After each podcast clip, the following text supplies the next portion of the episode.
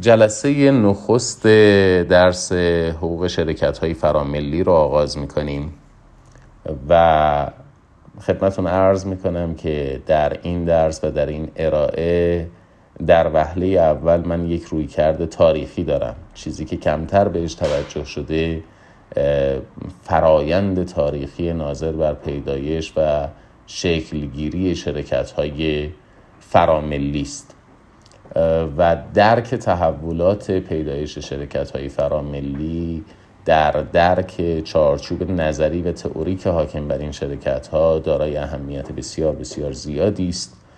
به علاوه اینکه سه نتیجه یا سه دستاورد جنبی هم برای ما خواهد داشت علاوه بر درک نظام تئوریک حاکم بر شرکت های فراملی. در وهله نخست متاسفانه ما در کشورمون روی مباحث تاریخ حقوق چندان متمرکز نیستیم. حالا اینکه تاریخ حقوق از درس های بسیار بسیار مهم محسوب میشه و در بسیاری از جاها باورهای عمومی ما رو به چالش می‌کشه. بحث در مورد تاریخچه شرکت های فراملی از دو زاویه در تاریخ حقوق مورد توجه قرار گرفته. نخست گرایشی هستش که با نام The History of Business Law می‌شناسن یا تاریخ حقوق کسب و کار و دیگر آن چیزی که ما به عنوان تاریخچه شرکت های فراملی در فرنگ می‌شناسیم تا حد بسیار زیادی واگویه تاریخ استعمار هست. پس بنابراین پیدایش شرکت های فراملی و فرایند استعمار رابطه متقابل و بسیار بسیار نزدیکی دارند تا جایی که در بعضی از موارد می شود گفت که این دو عنوان دلالت بر یک معنای واحد داره. منصرف از اهمیت آشنایی با تاریخ حقوق در حقوق کسب و کار و حقوق استعمار شناخت شرکت های فراملی بسیار اهمیت داره برای تحلیل ماهیت شرکت های دولتی در روزگار حاضر. ویژه شرکت های فراملی قرن 17 و 18 ساختارها و سازوکارهایی داشتند که تا حد بسیار زیادی به صورت مشابه در شرکت های دولتی امروزی هم مورد استفاده قرار می‌گیره. و در وهله سوم روش های تأمین مالی مورد استفاده در شرکت های فراملی تاریخی یعنی در شرکت های فراملی قرن 17 و 18 روش های تأمین مالی هستش که ما امروزه به عنوان روش های نوین تأمین مالی در بازار بورس و اوراق بهادار باش مواجه هستیم. روش های تأمین مالی که استارتاپ ها مورد استفاده قرار می دهند تا حدی شباهت داره به روش های تأمین مالی شرکت های فراملی نسل نخست و همینطور روش های دیگری مثل سرمایه گذاری های جسورانه یا ونچر کپیتال هم شباهت پیدا می‌کنن به اون دستاوردهای تاریخی ما در مورد شرکت های فراملی قرن 17 و 18 ممکنه برای شما جایی سوال باشه که من چرا در مورد شرکت های فراملی مشخصا در استفاده از تاریخ به قرن 17 و 18 اشاره می‌کنم. اجازه بدید که بحث خودمون رو به صورت مفصل در مورد تاریخچه بعد از بیان مقدمه خدمتون عرض بکنم. ولی اجمالا اینطور بگم که برخلاف باور عمومی ما پیدایش شرکت های فراملی یک پدیده مربوط به روزگار مدرن نیست. اینطور نبوده که ابتداعا شرکت های ملی به وجود بیان یا بهتر بگم شرکت های داخلی به وجود بیان و در نتیجه توسعه فعالیت های تجاری و افزایش سرمایه اونها ما شاهد پیدایش شرکت های فراملی باشیم. واقع امر این هستش که اگر تاریخچه شرکت ها رو و تاریخچه شرکت داری رو به صورت یک رویکرد پوزیتیویستی با یک رویکرد عینیگرا مورد مطالعه قرار بدیم پیدایش شرکت های فراملی باز میگردد به انتهای قرن 16 و ابتدا انتهای قرن 16 و ابتدای قرن 17 ما در چند دهه پایانی قرن 17 قرن 16 میلادی ویژه در فاصله سالهای 1590 تا سال 1600 میلادی شاهد پیدایش شرکت های سایز کوچکی هستیم در هلند که اینها برای تجارت ماورای بهار به وجود میان. اما به صورت رسمی در سال 1600 میلادی ما شاهد پیدایش دو شرکت فراملی بسیار بسیار مهم هستیم کمپانی هند شرقی هلند و کمپانی هند شرقی بریتانیا که در تحول ساختار زندگی مردم در اروپا و تبدیل شدن اروپا به آن چیزی که ما امروز به عنوان اروپا می‌شناسیم اهمیت چشمگیری داشته. نمونه های اولیه شرکت های فراملی بنابراین شرکت هایی هستند که در قرن 17 میلادی با پیشتازی کمپانی هند شرقی هلند و کمپانی هند شرقی بریتانیا به وجود میاد. از همون روزگار تا امروز شرکت های فراملی بازیگران بسیار مقتدر و قدرتمندی در عرصه اقتصادی بودن. امروزه برآورد بر این هستش که اگر ما صد نهاد یا موجودیت برتر و ثروتمند اقتصادی رو در نظر بگیریم چه از بین افراد یا دولت ها یا شرکت ها مجموعا از بین صد ثروتمند برتر جهان برآورد می شود که دست کم 29 تا و حد اکثر 51 مورد از اینها شرکت های فراملی هستند. اگر همون عدد 29 سی رو ملاک قرار بدیم و فرض بکنیم که در دنیا امروزه با 200 کشور مواجه هستیم یه حساب دو دو تا چهار تا به ما نشون خواهد داد که سی شرکت فراملی نخست در جهان دست کم از 170 کشور در جهان درآمد بیشتری دارن. امروزه تصور بر این هستش که اگر مجموعه درآمد کشورهای منطقه صحرای آفریقا رو با هم دیگه جمع بزنیم. درآمد اونها از مجموع درآمد دو شرکت جنرال موتورز و فورد بیشتر نخواهد اما این سوال مطرح هست که منظورمون از شرکت فراملی چیست یا شرکت چند ملیتی چیست؟ دو اصطلاح در مورد این شرکت ها کاربرد دارد نخست اصطلاح شرکت فراملی یا national corporation و دیگر اصطلاح شرکت چند ملیتی یا multinational corporation چه تفاوتی بین این دو اصطلاح وجود دارد؟ نخست این تفاوت برمیگرده به literature یا ادبیات حقوقی.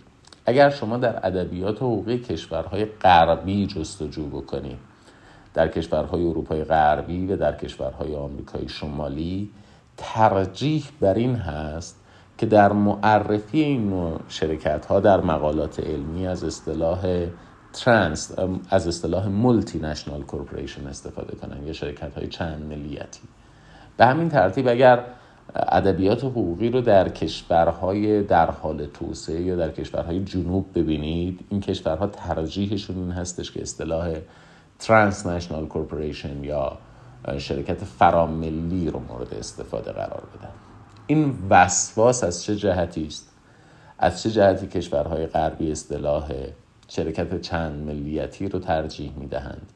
از چه جهتی کشورهای جنوب اصطلاح ترانسنشنال کورپوریشن یا شرکت های فراملی رو ترجیح می‌دهند؟ این برمیگرده به یک سبقه و سابقه تاریخی در آنکتاد United Nation Commission on Trade and Development کمیسیون توسعه و تجارت سازمان ملل متحد.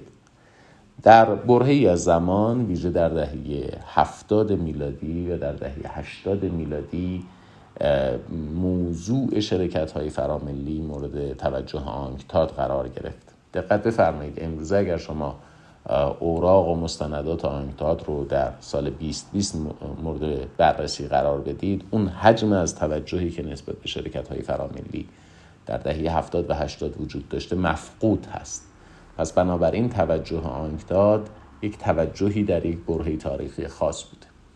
در اون دوره کشورهای جنوب معتقد بودند که شرکت های فراملی به دلیل فعالیت در چند کشور از این قابلیت برخوردار هستند که اقتدار ملی رو فرار بکنن ازش. یعنی چون فعالیت یک شرکت فراملی محدود به یک کشور نمی شود پس بنابراین نظم حقوق ملی به صورت موثر قابلیت اعمال برش نداره. بنابراین ضروری است که در حقوق بین الملل بخشی از نظم حقوق بین الملل قواعد خاصی رو در مورد این شرکت ها وضع بکنه. یعنی ما زیر مجموعه حقوق بین الملل گرایشی داشته باشیم با نام شرکت های فراملی یا حقوق شرکت های فراملی. در مقابل کشورهای غربی معتقد بودند که به دلیل فعالیت شرکت های چند ملیتی در چند کشور مختلف لازم هستش حقوق بین الملل هماهنگی هایی رو بین نظام های حقوقی ملی ایجاد بکنه.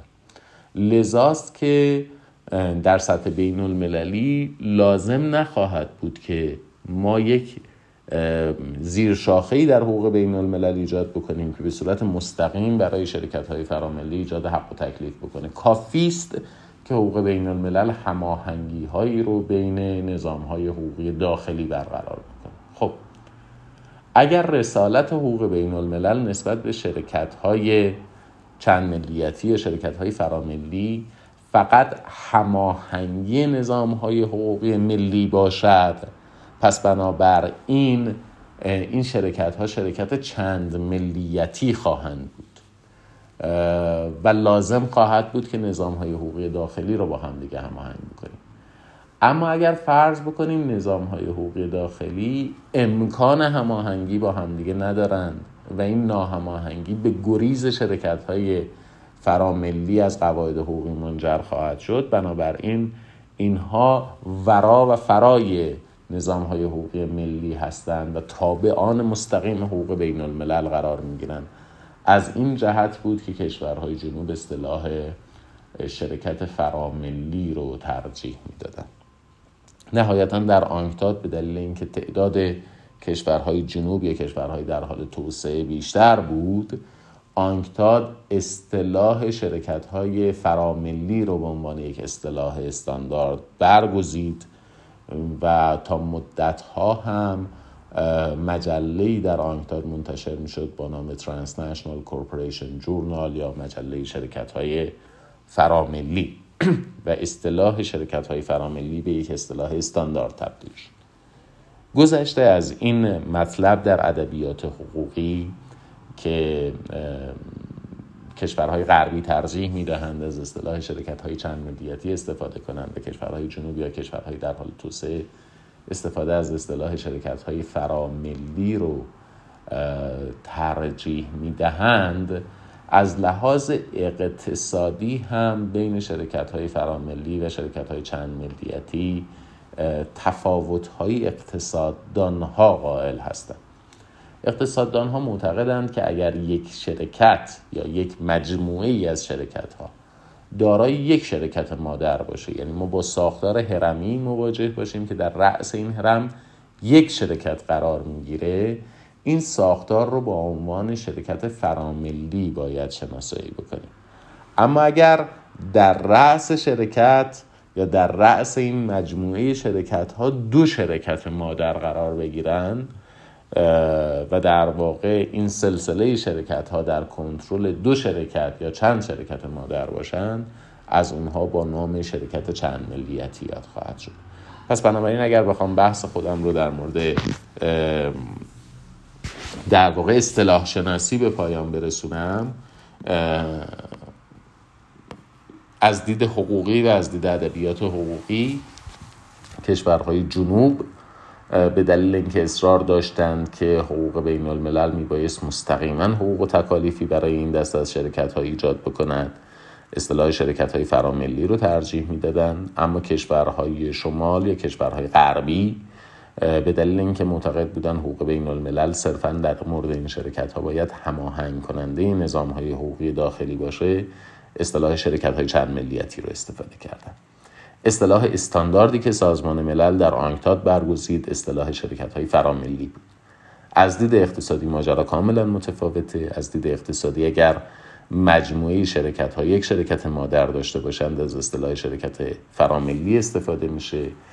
و اگر مجموعه شرکت ها بیش از یک شرکت مادر حداقل دو شرکت مادر داشته باشند از اصطلاح شرکت چند ملیتی استفاده خواهد شد. علی ای حال این فنومن این پدیده multinational corporation یا transnational corporation دارای دو ویژگی یا دو خصیصه متعارضه نخست تکسر نهادی و دیگر وحدت کار کردی منظورمون از تکسر نهادی چیست؟ منظور این هستش که اولا تعداد نسبتا زیادی از شرکت ها در بدنه یک مجموعه فراملی وجود دارن که هر کدوم از اونها شخصیت حقوقی مستقلی دارن. این یعنی در واقع شرکت چند ملیتی یا شرکت فراملی به واقع گروهی از شرکت هست از طرف دیگه این شرکت ها هر کدومشون جداگانه به صورت یک واحد تابع حقوق داخلی به وجود آمدن. مثلا شما وقتی نگاه می‌کنید مجموعه شرکت های امریکایی رو خب این شرکت ها یک شرکت مادری در فیلم مثلا ایالات متحده امریکا دارن. بعد سهامدار اکثریت چندین شرکت در اروپا هستند بعد چندین شرکت در کشورهای مقصد مصرف کننده با خدم با وظیفه فروش و خدمات پس از فروش دارن. و هر کدوم از اینها تا به یک نظام حقوقی داخلی هستند یعنی مثلا مجموعه جی ام رو که در نظر می‌گیرید شرکت جنرال موتورز. خب شرکت اصلی تابع مقررات ایالات متحده امریکاست. بعد شرکت مثلا برند اوپل رو می‌بینید در آلمان تابع مقررات آلمان هست. بعد نمایندگیش که فیلم مثلا در ایران ثبت شده تابع مقررات ایران هست. نظام های حقوقی مختلفی بر بخش های مختلف این شرکت ها حاکم هستند. بنابراین امکان تبعیت این مجموعه شرکت ها از یک نظم حقوقی داخلی وجود ندارد. و درست به همین دلیل هم هستش که تلاشایی که صورت گرفت برای اینکه در عرصه بین المللی اینها رو تابع مقررات واحدی قرار بدند به نتیجه نرسید. چه تلاشهایی که سازمان همکاری و توسعه اقتصادی انجام داد چه تلاشهایی که در سازمان ملل متحد اتفاق افتاد برای تنظیم یک کد کنداکت یا کد رفتاری یا رفتارنامه ای که به صورت مستقیم برای این شرکت ها ایجاد تکلیف بکنه با نتیجه مناسبی مواجه نشد. جالبه بدانید که تا ابتدای دهه 90 خیلی کشورهای جنوب بر این قضیه اصرار داشتند که ما بیایم در مقررات حقوق بین الملل مستقیما برای این شرکت های ایجاد تکلیف بکنیم.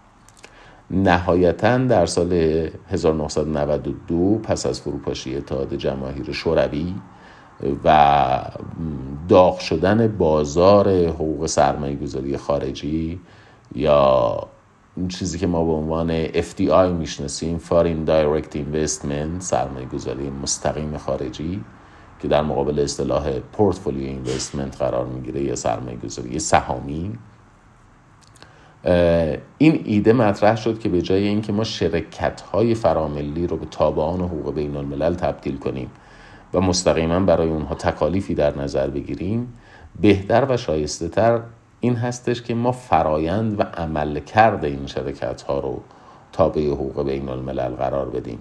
یعنی به جای اینکه تابع سوژه یا سابجکت رو مورد مطالعه قرار بدیم فرایند رو یعنی سرمایه گذاری رو مورد توجه قرار بدیم. پس بنابراین از زمانی که بازار حقوق شرکت های فراملی به عنوان یک گرایش حقوقی سرد میشه ما با گرمی بازار حقوق سرمایه گذاری خارجی مواجه هستیم. جالب هستش که در سال 1992 شمارش مجلات Transnational Corporation Journal صفر میشه. و بعد دوره جدید آغاز میشه.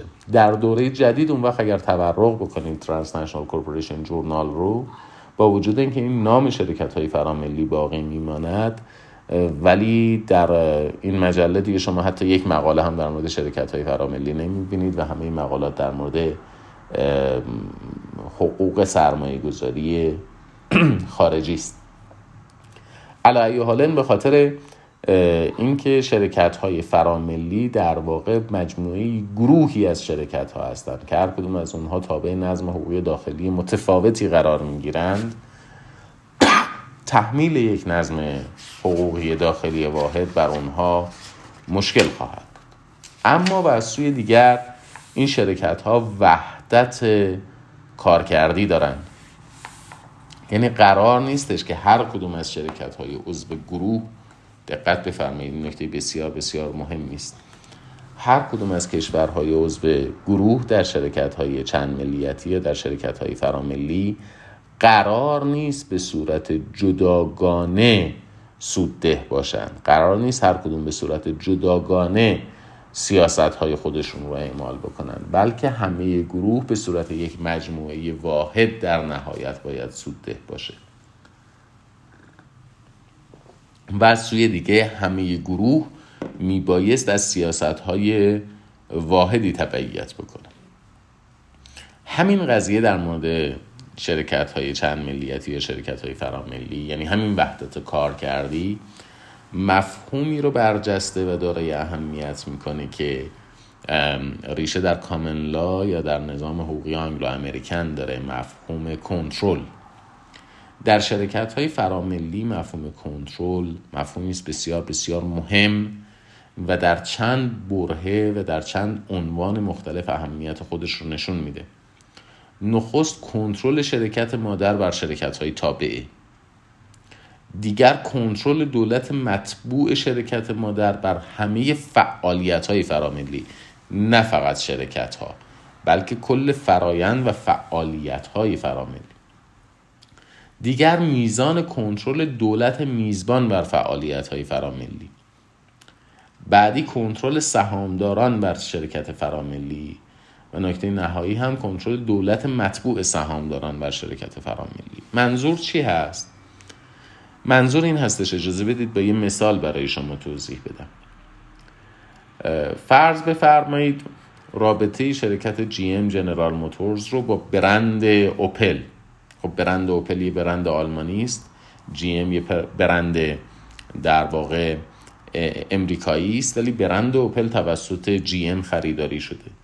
پس بنابراین یک مسئله ای که وجود داره این هستش که چه میزان اوپل تحت کنترل جی ام قرار داره؟ یعنی یک شخصیت حقوقی تحت کنترل یک شخصیت حقوقی دیگه.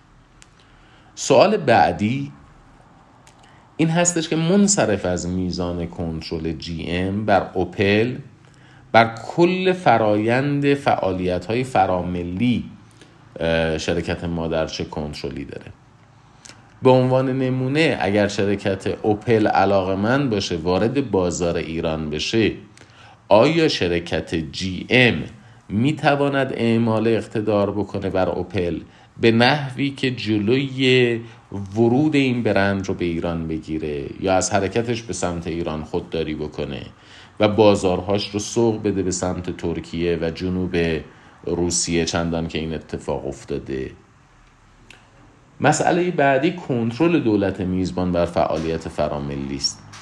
یعنی دولت ایالات متحده امریکا وقتی اقدام می‌کنه به وضع مثلا مقررات تحریمی آیا این مقررات تحریمی فقط ناظر بر شرکت جی ام هستش یا شرکت اوپل رو هم در بر می‌گیره و شرکت اوپل هم از این جهت که عذرخواهی می‌کنم. و شرکت اوپل هم به دلیل اینکه جزئی است از یک فراملی تحت کنترل ایالات متحده امریکا موظف هستش مقررات ایالات متحده رو رعایت بکنه. همینطور سهامداران بر فعالیت شرکت چه میزان کنترل دارن. مثلا سهامداران امریکایی شرکت ساسول ایالات متحده امریکا چه میزان بر فعالیت های شرکت ساسول آفریقای جنوبی کنترل دارن. و در نهایت کنترل دولت میزبان بر فعالیت فراملی یعنی مثلا دولت ایران بر فعالیت های شرکت آریا ساسول به عنوان یک شرکت تابعی ساسول آفریقای جنوبی چه میزان می‌تواند اعمال اقتدار بکنه. پس بنابراین مقوله کنترل در شرکت های فراملی خیلی دارای اهمیت هست. در مواردی ما تاثیر مفهوم کنترل رو در نظام های حقوقی داخلی می‌بینیم. مثلا در کشورهای آنگلو امریکن در کشورهای نظام حقوقی انگلیسی زبان مفهوم کنترل باعث پیدایش یک نظریه شده است به اسم نظریه ویل پیرسینگ یا نظریه خرق هجاب نادیده گرفتن شخصیت حقوقی مستقل شرکت برای در واقع احراز کنترل در شرکت.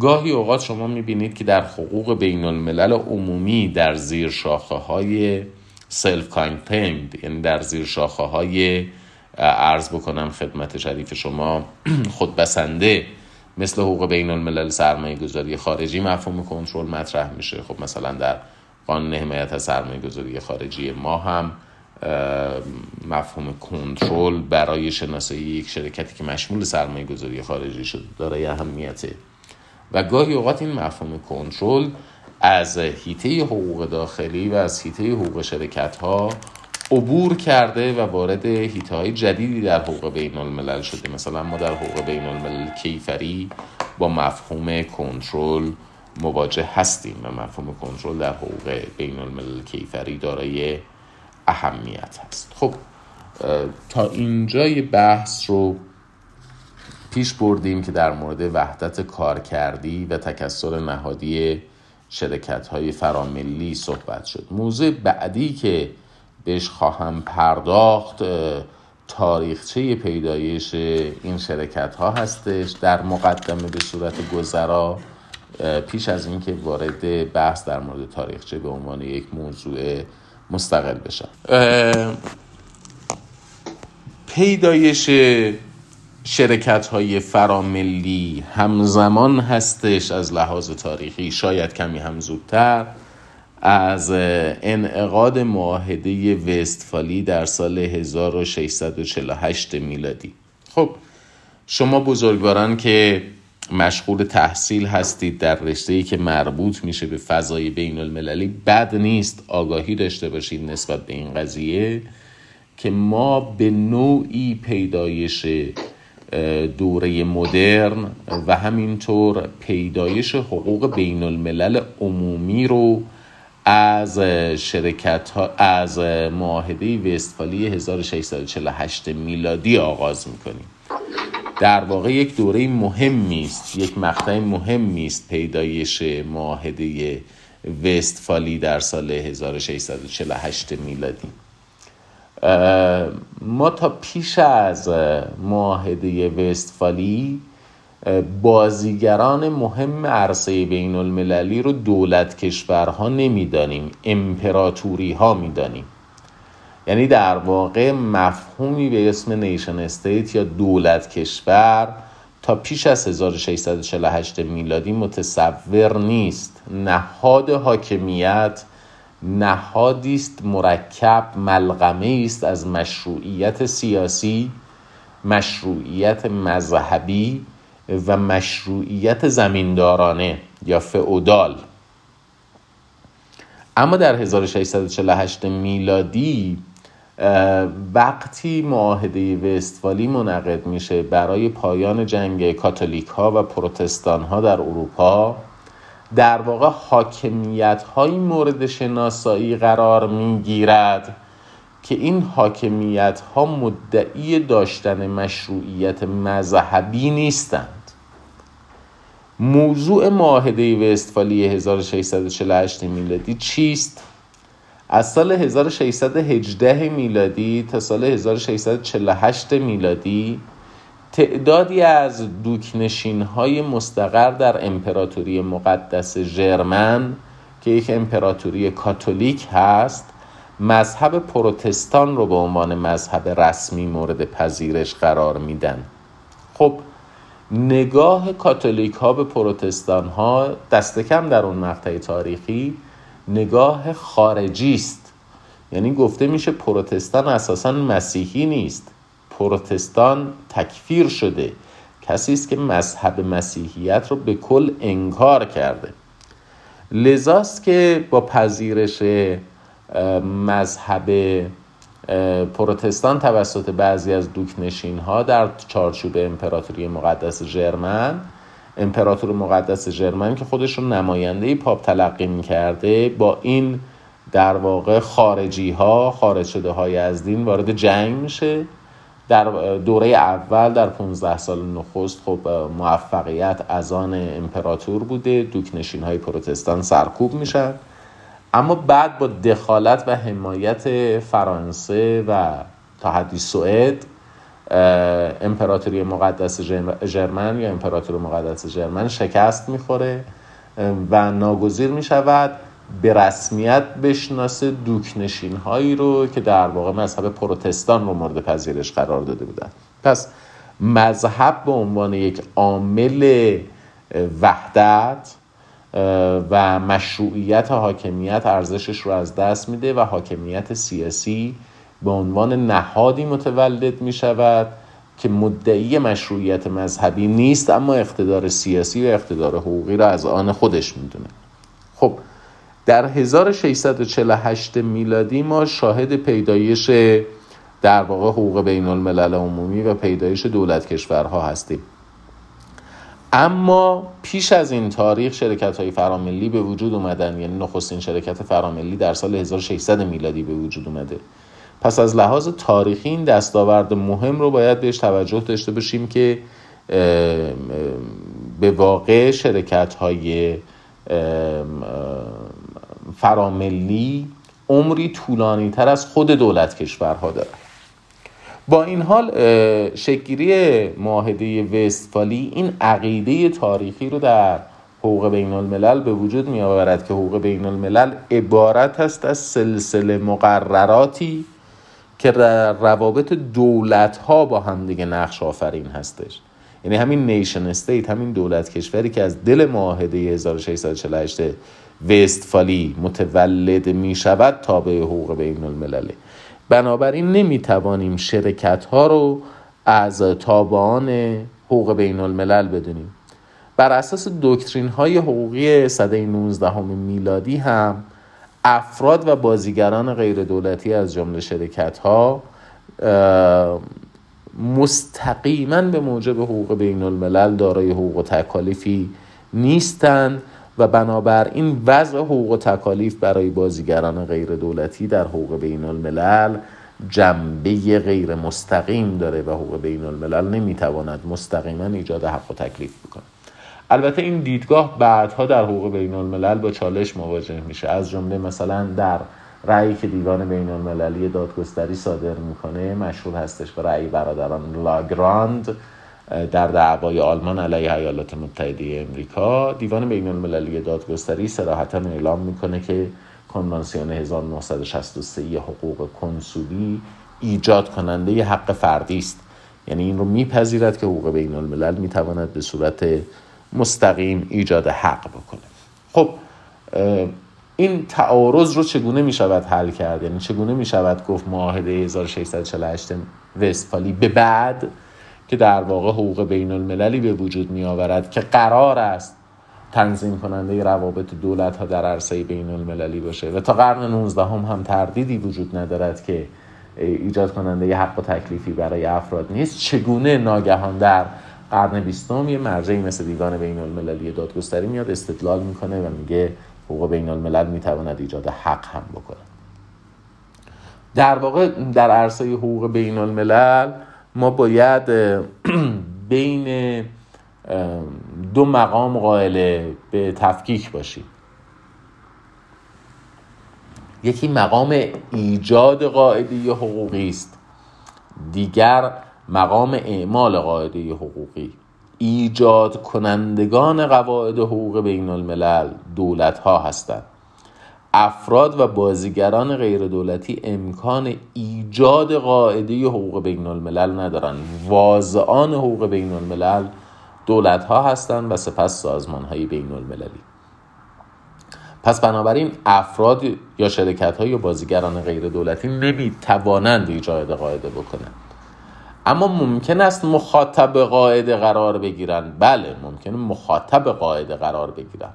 ممکنه قواعد حقوق بین الملل برای اونها حقی ایجاد بکنه مثل حقوق بشر مثل حقوقی که برای سرمایه گذار خارجی در نظر گرفته شده مثل حق دفاع برای متهم در حقوق بین الملل کیفری.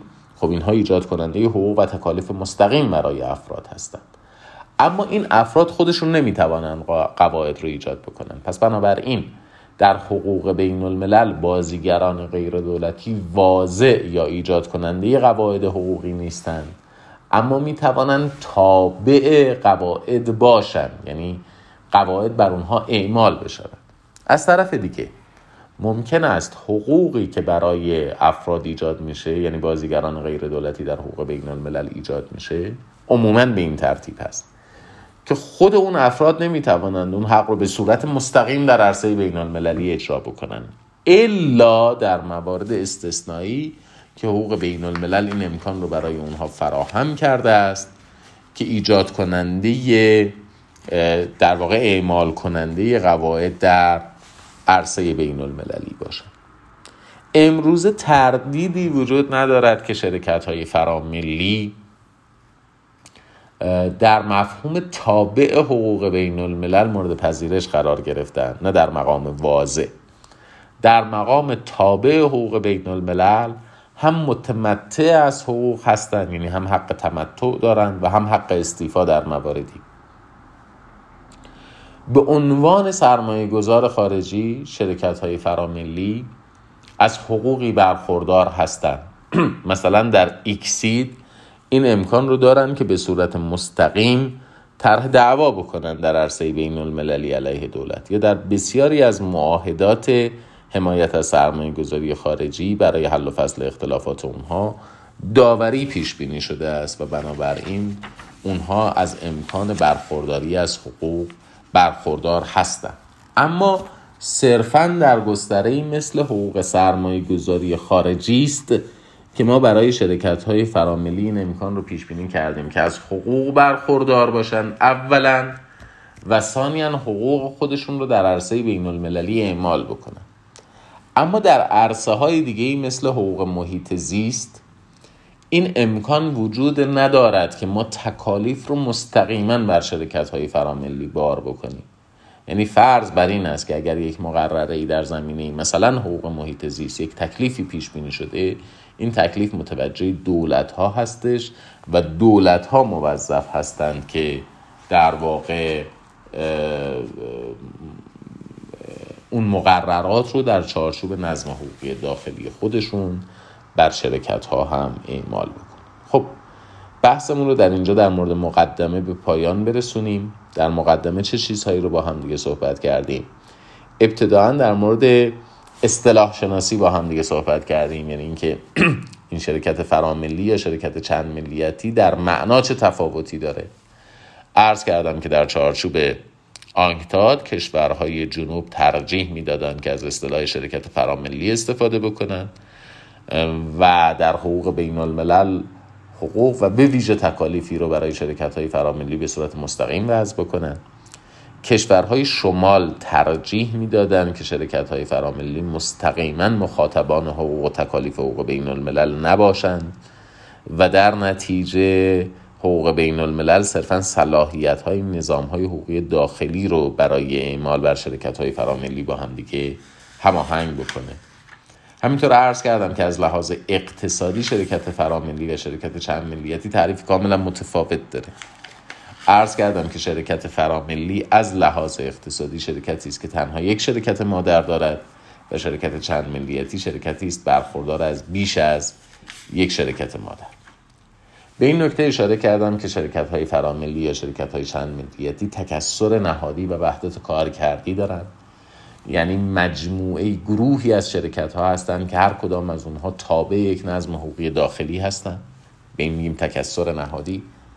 اما در این حال وحدت کار کردی دارن. یعنی همه گروه از سیاست واحدی تبعیت می‌کنه و همه گروه در کل باید سودآور باشد. نه اینکه هر کدوم از اونها به صورت جداگانه سودآور باشد این وحدت کار کردی اهمیت مفهوم کنترل رو در شرکت های فراملی به ما گوشزد می‌کنه و مفهوم کنترل در جاهای مختلفی در شرکت های فراملی اهمیت پیدا می‌کنه. شامل کنترل شرکت مادر بر شرکت های تابعه کنترل دولت مطبوع شرکت مادر بر فعالیت های فراملی. کنترل دولت میزبان بر فعالیت های شرکت فراملی. کنترل دولت مطبوع سهامداران بر شرکت فراملی و کنترل خود سهامداران بر شرکت فراملی. در مورد نسبت شرکت های فراملی با حقوق بین الملل هم عرض کردم. حقوق بین المللی که ما می‌شناسیم از معاهده 1648 وستفالی به بعد متولد میشه حقوقی است که اصولا دولت ها رو مخاطب قرار میده. و تا قرن 19 هم باور عمومی این بوده است که افراد و بازیگران غیر دولتی نمی‌توانند متمتع از حقوق و تکالیف در حقوق بین الملل باشند. از لحاظ تاریخی هم برای ما اهمیت داشت که پیدایش شرکت های فراملی در ابتدای قرن 17 هم یعنی در سال 1600 میلادی به ما نشون میده که پیدایش شرکت های فراملی قبل از پیدایش شرکت کشور دولت ها در معاهده وستفالی 1648 بود. ولی در قرن بیستم آرایی داریم که ایجاد حقوق و تکالیف به صورت مستقیم در حقوق بین الملل برای بازیگران غیر دولتی رو از جمله شرکت ها رو به رسمیت شناخت. چگونه این معما را حل می کنیم گفته می شود که در حقوق بین الملل واضعان ایجاد کنندگان قواعد حقوقی صرفا دولت ها و سازمان های بین المللی هستند اما بازیگران غیر دولتی و از جمله شرکت ها ممکن است تابع حقوق باشند ممکن است مخاطبان قاعده حقوقی باشند. این امکان وجود داره که قواعد حقوق بین الملل بر اونها تحمیل بشه. پس بنابراین فرض تمتع از حقوق و فرض تمتع از تکالیف در مورد اونها متصوره. اما اصل بر این هستش که اگر حتی حقی برای یک بازیگر غیر دولتی از جمله شرکت فراملی به وجود می آید اون حق در عرصه بین المللی به صورت مستقیم قابلیت اعمال ندارد. اصخایی می‌کنم. یعنی حق تمتع وجود دارد اصولا حق استیفا وجود ندارد. الا در سلف کانتین رژیم در نظم حقوقی خود بسنده که مستقیما اعمال حقوق پیش بینی شده باشه مثل حقوق سرمایه گذاری خارجی.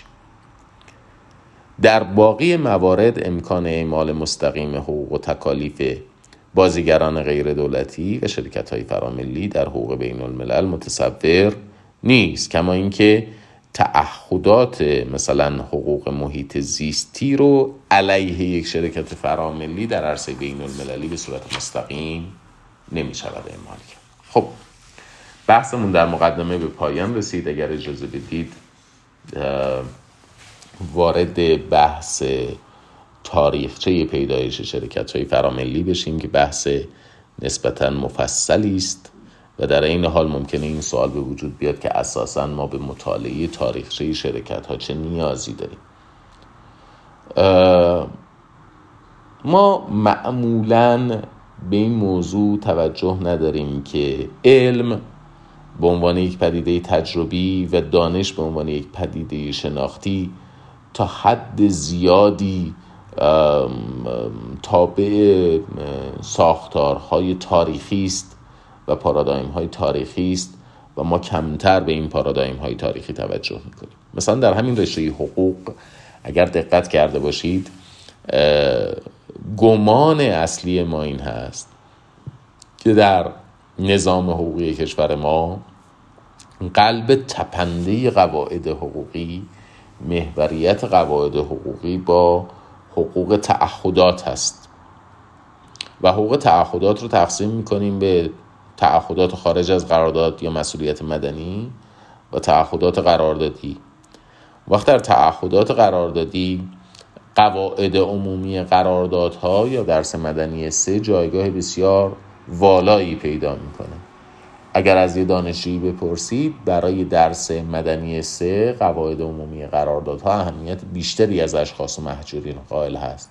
اهمیت بیشتری از اموال مالکیت قائل هست.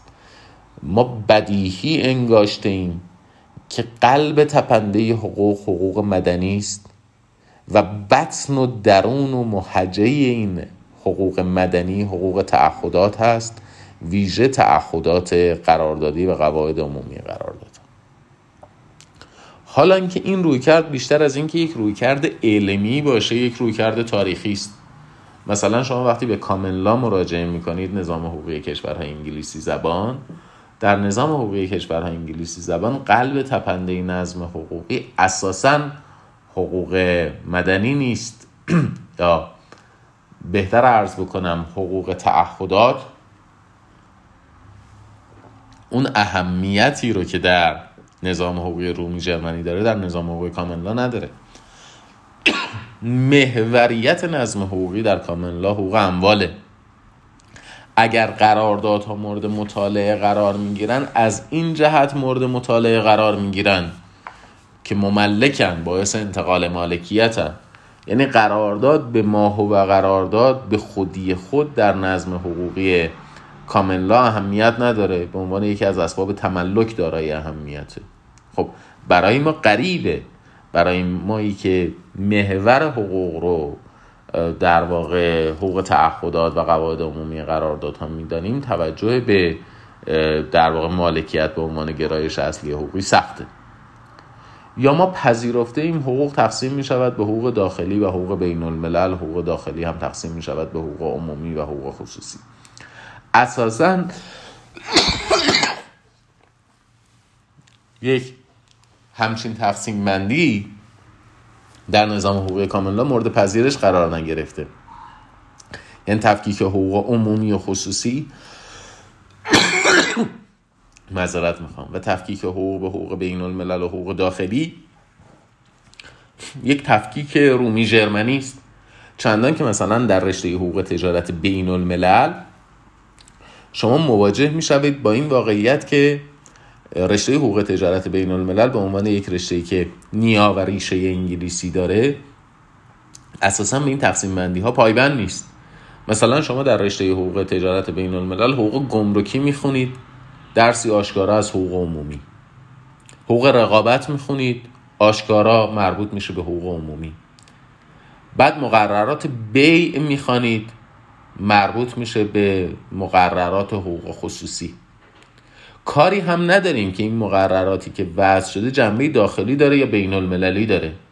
یعنی همونطور که مثلا در درس حمل و نقل شما باید مقررات مربوط به سی رو بخونید مقررات مربوط به قانون ترانزیت رو هم باید بخونید. همونطور که باید مقررات مربوط به ارز بکنم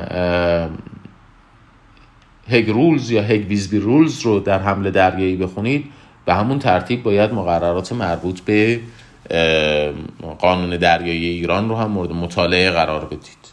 نتیجتا همه این قواعد دارای اهمیتن همه این قواعد از اهمیت برخوردارن. صرف نظر از اینکه جنبه حقوق داخلی یا جنبه حقوق بین الملل داشته باشه.